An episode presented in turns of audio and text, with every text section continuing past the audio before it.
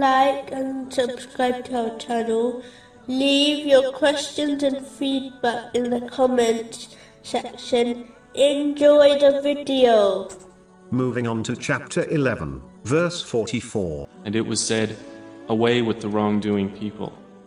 The wrongdoers mentioned in this verse applies to any disobedience to Allah, the Exalted, by failing to fulfill His commands, refrain from His prohibitions, and face destiny with patience. These people may believe they have support from others, but due to their disobedience of Allah, the Exalted, their supporters will eventually become their critics. One only needs to review history to observe this fact. Simply put, the one who pleases people by disobeying Allah, the Exalted, will not be protected by people from the punishment of Allah, the Exalted. The other aspect of doing wrong is mistreating other people. The one who mistreats others will find that justice will be established in the hereafter, even if they escape it during their lives in this world. This justice may well cause the oppressor to be hurled into hell.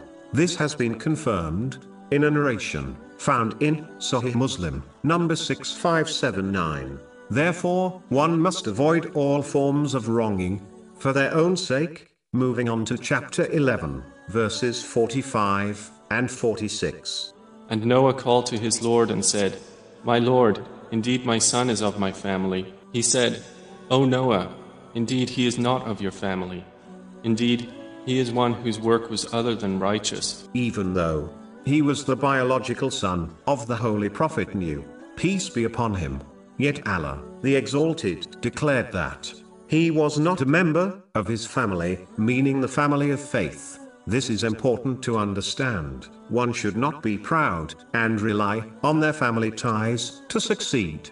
In the hereafter, each person will be judged according to their own deeds. A person can benefit others through deeds, such as giving charity on their behalf, which has been advised in a narration found in Sahih Bukhari, number 2770, but a person cannot turn away from righteous deeds and the obedience of Allah, the Exalted, and then expect the deeds and status of their relatives to save them. This has been warned in a narration, Sunan Ibn Majah, number 225. The one who acts in this way may well encounter the same end as the son of the Holy Prophet Nuh, peace be upon him.